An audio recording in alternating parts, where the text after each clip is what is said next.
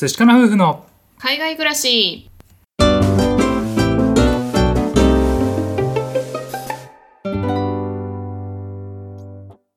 こんにちは。寿司かな夫婦のカンナです。あつしです。このチャンネルでは私たち夫婦のこと海外生活のことについて2人で配信しています。はいいつも聞いてくださってありがとうございます。ありがとうございます。今日はですね皆さんにご報告がございます、はい。えー、仕事が決まりましたおめでとうございます。ありがとうございます。いやー長かったね。そうだね、まあ、うん。先週ちょうど仕事面接落ちましたっていうお話をねしたんですけれども まあそれはね残念な結果ではあったんですけどね。うん。引き続き面接の機会があってうん。でねそれが決まったっていう話なんだよね。そうだね。はい。一応今回はですね、まあ、僕がね入りたいと思っていた金融業界で、うん。フルタイムで、まあ、レベルはねエントリーレベルに近いんですけれども、うん。えーそしてリモートワーク、はい、家で働けるということでね仕事をゲットすることができました。はい、はい、で今回ねどのぐらい応募したかなってことなんですけれども、うん。大体ねがっつり就活を始めてからうん。1ヶ月半ぐらい、うんうん。はい、で応募したのがですね30社で。結構ねあるよね。そうだねでえー履歴書をね見てもらえたっていうのを僕が、えー知っているのはですね約10社、うん、うん、でその中で、えーご連絡をいただけたのが4社、うん。はい。で面接まで行けたのが最終的には3社っていう感じかな。そうだね。うん。まあ、なんかこの結果、まあ、皆さんがどう捉えるかわからないんですけれども、まあ、うん未経験の分野だと、まあ、割と見られたんじゃないかなっていうふうには思うよね。そうだね。ううん。じゃあまあ今回あの就活をしてみてどうだった？なんか学んだこととかあった？あそうだね、まあ、このね1ヶ月半いろいろ考えながらやってきて学んだことがねいくつかあるんですけれども、うん。じゃあね、それを3つに絞ってお伝えしたいなというふうに思います。はい。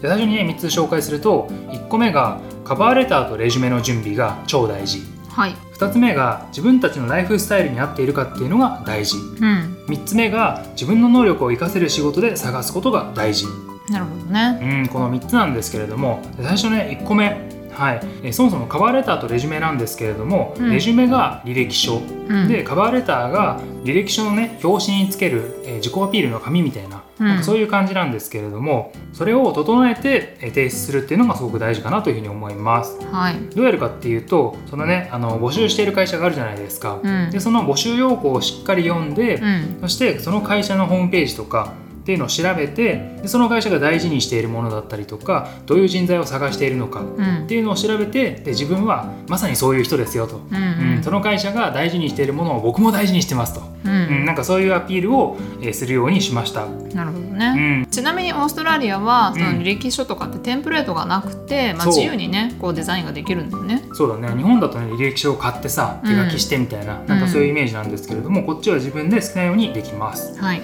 なのでデザインとかもね凝っていろいろね整えられるんだよね、うん。で僕がねこだわったのはえー写真を入れたこと、うん。うん、あとはえーボリュームをね整えたこと。うん。そしてプロフェッショナルサマリーっていうのをね入れたことなんですけれども、うん。なんで写真入れたかっていうと特にね僕今回業界を変えるってことで前にトラックドライバーしてたんですよ。うん。なのでトラックドライバーがさ金融業界なんかえできんの？って多分思うと思うんだようんうね、ん。なのでちゃんとスーツを着てピシッとしてねあのあ信頼できそうだなっていうような写真をね頑張って撮って、うん。うん、でそれを貼り付けることによってあなんかこの人はちゃんとしてそうだなみたいななんかそういうイメージ作りのために写真を入れました、はい。まあ基本的に写真は絶対入れなきゃいけないってことはなくって、うん、うん。履歴書に写真がないことの方が多いよね。そうだね。だと思ううね、ん。まあ、ただなんか LinkedIn とかそういうのを使ってる人とかは、まあ、写真が載ってたりもするからん。やっぱりこう人がどんな人かなって見れるのは会社としてもイメージが持ちやすいんだろうね。そうだね、うん、結構ね就活してると LinkedIn とか Seek っていうね、うん。アプリを使って、えー応募してたんですけども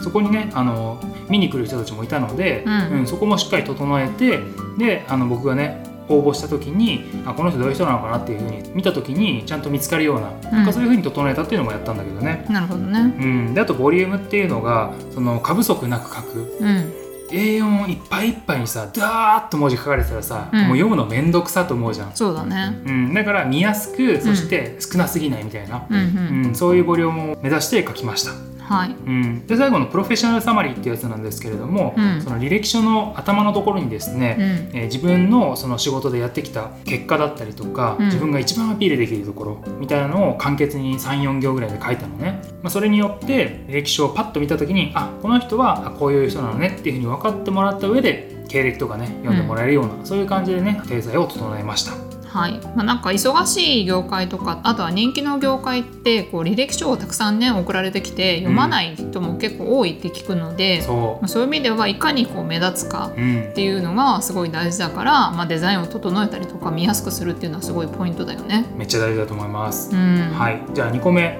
自分たちのライフスタイルに合っているかが大事ってことなんですけれども、うん。僕がですねいろいろ範囲を広げてねアプライしてたんですけれども、うん。その中でね面接まで行けたところが家からですね、まあ、片道1時間半近くうん。あの渋滞とかもあってかかっちゃいそうな場所だったんですよね。うん。で最初はね仕事があればいいかなと思ってアプライしてたんですけれども、うん。まあいろいろ考えてみたら、ね、今のカンナも仕事してるし、ね、こういった状況でなんかその引っ越しも考えてたんですけどもそうするとねじゃあ2人の仕事のバランスとかあとはライフスタイルうん。どうなるんだろうみたいに考えた時にあやっぱりこっちの方が仕事が決まることよりも、ね、自分たちの生活が大事なわけだから、うん。それじゃないなっていうふうにね考えたのででそれをあらかじめしっかり考えてからアプライするっていうのもねすごく大事かなっていうふうに思ったよね。そうだね。まあ引っ越しをするイコール私が仕事を一時期失うこともあるし、うん。あとは逆に引っ越ししないで片道1時間半要はに往復で3時間かけるっていうのはもう1日のね仕事時間プラスだからさほぼほぼ家にいなくなっちゃうってことだもんね。そうね。ってなるとクオリティオブライフがすごい下がるんじゃないかなっていうふうに思ったので、うん。まあ私もねそこがちょっと懸念してた部分であったけど、まあ、今回は条件がすごく合ってるのでなんかお互いがほっとしたよね。そうだね、うん、はい、じゃあ3つ目なんですけれども自分の能力を生かせる仕事で探すことが大事。はい。うんまあ、これなんですけれども新しい業界に入るっていうことでなるべくね自分の強みとか、もうすでに経験してあることうん。っていうのを活かせる仕事で探していくっていうのが大事っていうことをね、まあ、途中からすごく強く認識したんですけれども、うん。うんまあ、特にさ今回の転職にあたって自分のこの業界での経験っていうのはゼロなので、うん。うん近いような経験とあとは今回勉強して取った資格っていうのをね、まあ、一つ武器にして就活したんですけれども、うん。まあね、それだけでちょっと弱かったみたいでう、ん。うんそれ以外に最終的にねあの今回オファーをもらえた会社なんですけれども、うん。まあ自分がねすごく強く自信を持っている能力うん。っていうのを、まあ、一番求められる会社だったんですよね。うん。なのでそれを生かした上で働けるっていうようなところにアプライしたらすぐにこう連絡をいただけて、うん。うん、あの仕事をねいただけることになったのでそのやっぱり会社がね何を求めていてでそこに対して自分が本当に強みを持ってると、ううんん、っていうのがやっぱりねマッチングっていう上ではすごく大事なのかなというふうに思ったので、うん。自分がねやりたいなって思う仕事はねあのいろいろあるかと思うんですけれども、うん。まずね会社ってどういう人材を求めてるかって言ったらやっぱ使える人間すぐに活躍できる人っていうのを探しているので、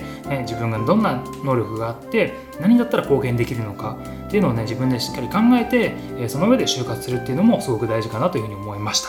そうだね。やっぱ未経験だとさちょっと自信がなくなっちゃって、うん。アピールする部分が少ないかなって思っちゃうんだけど、まあ、それの中でもこう自分はできますみたいなこう態度とか、うん。そういう自信とかっていうのも大事だから、うん。であと自分の特性を生かせるっていうのはやっぱりすごくいいよね。そうだね。はいということでね今回は仕事決まりました。ということでね、えーはい。その中で学んだ3つの大事なことカバーレターレジュメの準備が大事。そして自分たちのライフスタイルに合っていることが大事。